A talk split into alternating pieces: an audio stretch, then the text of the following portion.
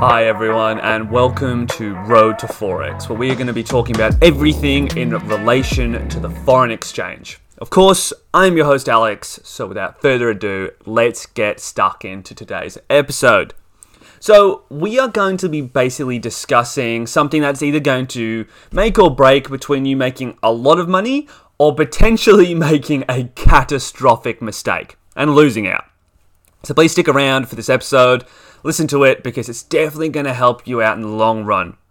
Now, I'm just going to get down to the nitty gritty straight away rather than ease myself into this because I actually find that this is quite a topic that I'm passionate about. And there's a big reason for that.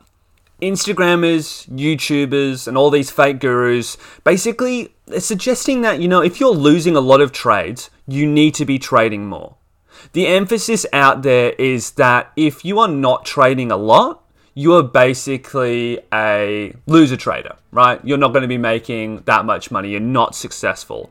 And that sentiment has been around since I started out. I was honestly thinking when I came away from the internet, uh, I was thinking that if you're only trading like three times a week, as I said, you're not successful. Like, you can't be good. And I passed out on a lot of good people that could have helped me because I just thought that the more you traded, the more money that you made. The more money and the more trades that you made, the faster I'd achieve my goals. But that is just not the case. And we're going to be discussing when you should be trading more and what the prerequisites you need to have to confidently say to yourself that you have every reason to start trading more. But again, I do want to just debunk that myth that more trading equals more money and success. I know that some of the most successful people that I've seen trading, and this is just my own personal experience, trade three or four times a week. Uh, the ones that are actually trading like seven, eight, nine, ten times, unless you're a scalper, of course, um, well, they're far less successful. So I can think of basically two reasons why you would want to trade more often. One of them is a high win rate, and one of them is a high R and R. But most importantly, we are going to be going over win rate. I'll talk about that first, then we'll go into the R and R. So, if you have a higher win rate, then by all means go ahead and start smashing out trades. It may very well lower your win, win rate, but I'm going to tell you why that's okay. Because if you are placing more trades and you still have a higher win rate, then it won't be a problem. For example, right? Let's say your win rate is around 60%. You're winning 60% of your trades, meaning you're losing 40. That's really good. That's really good. So you start off back testing, you know you're in the 60%, and you go, well, I want to be trading more because I want to get more money. Well, the question that you have to ask yourself then is if I am going to trade more, I'm going to start losing money. So, where is the sweet crossover point that I am going to be looking for, right? Now, what do I mean by that? So, again, if you're in that 60% win rate and you're only trading like two to three times a week and you want to bump it up, now you're trading seven or eight times, but your win rate has now dropped to 50%. Now, that's going to be a really good trade off because you've just doubled the amount of wins that you are going to get, right? If you're winning 60% and say it's three times a week, you win two, you lose one, right? But now you're trading seven or eight times, so you're doubling it. And if it's 50%, you're winning four and losing four. That means you are now winning two more trades a week than you were when you were first trading at the start. So that's really good. That's why you want to start trading more. So I hopefully you're already starting to understand that process. Although our win rate has come down, we're doing more winning trades. We are now doing more winning trades.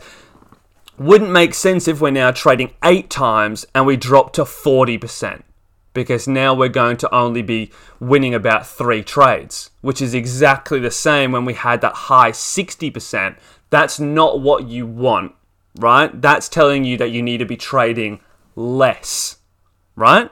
So that's what we're talking about. If you have that higher win rate, start trading more and find that sweet crossover point. Just make sure that you are still winning more trades than you were before, even if your win rate is down.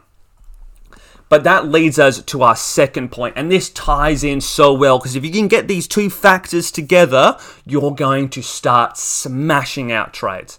And it is the R&R. What again do I mean by R&R? Risk to reward ratio. So if you have something incredible like a 1 to 3 risk to reward, which is something around that I'm currently sitting on, and you've got a high win rate, then, I mean, if you start trading more at this point, you've won the game. But let's use me as an example, right? So I'm winning about 55% of my trades. I was actually winning about 62%, but I've decided to trade more. I went from three trades a week, and now I'm roughly sitting on 5 to 6%. Right? So I was sitting on that 60%. If we do three trades a week, again, I'm winning two, I'm losing one. Now I'm doing about, again, let's say that's six.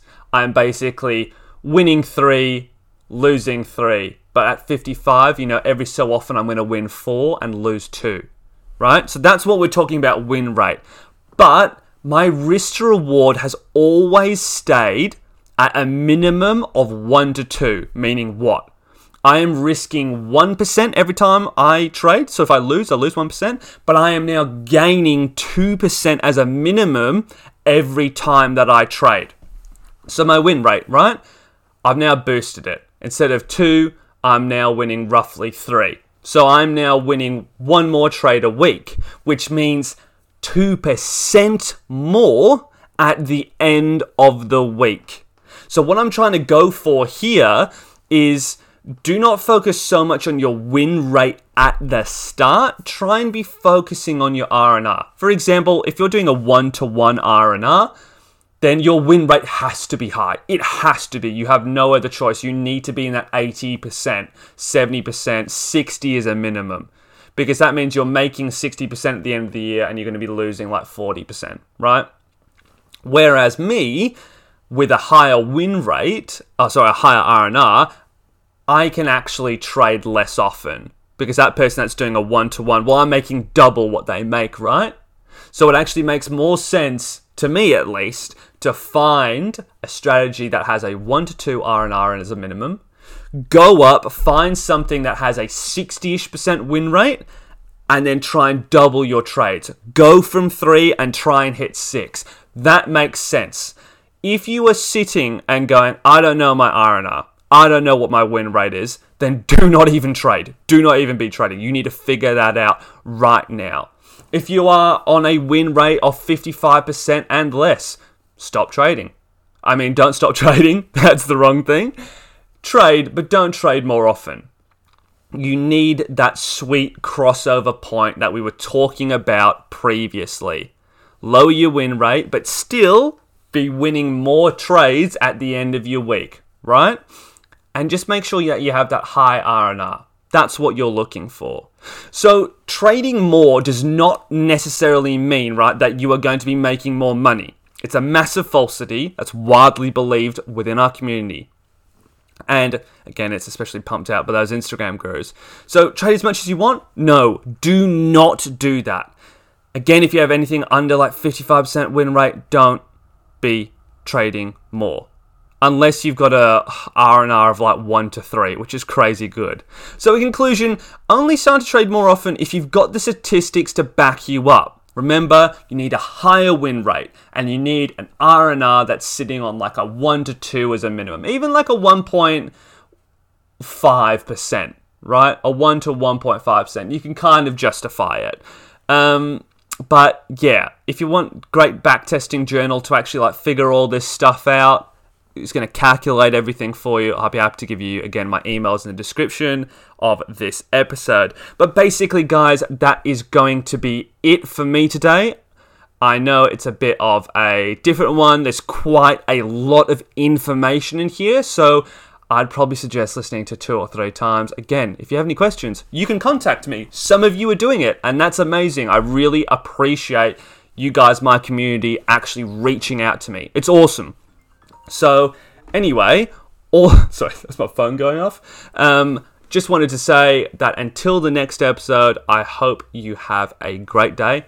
I hope this has given you a good insight and you can start applying it to you right now, very quickly, within your trading. Uh, your trading day to day, your daily trading. But until next episode, guys, hope you have a wonderful day, and I will see you then. Bye.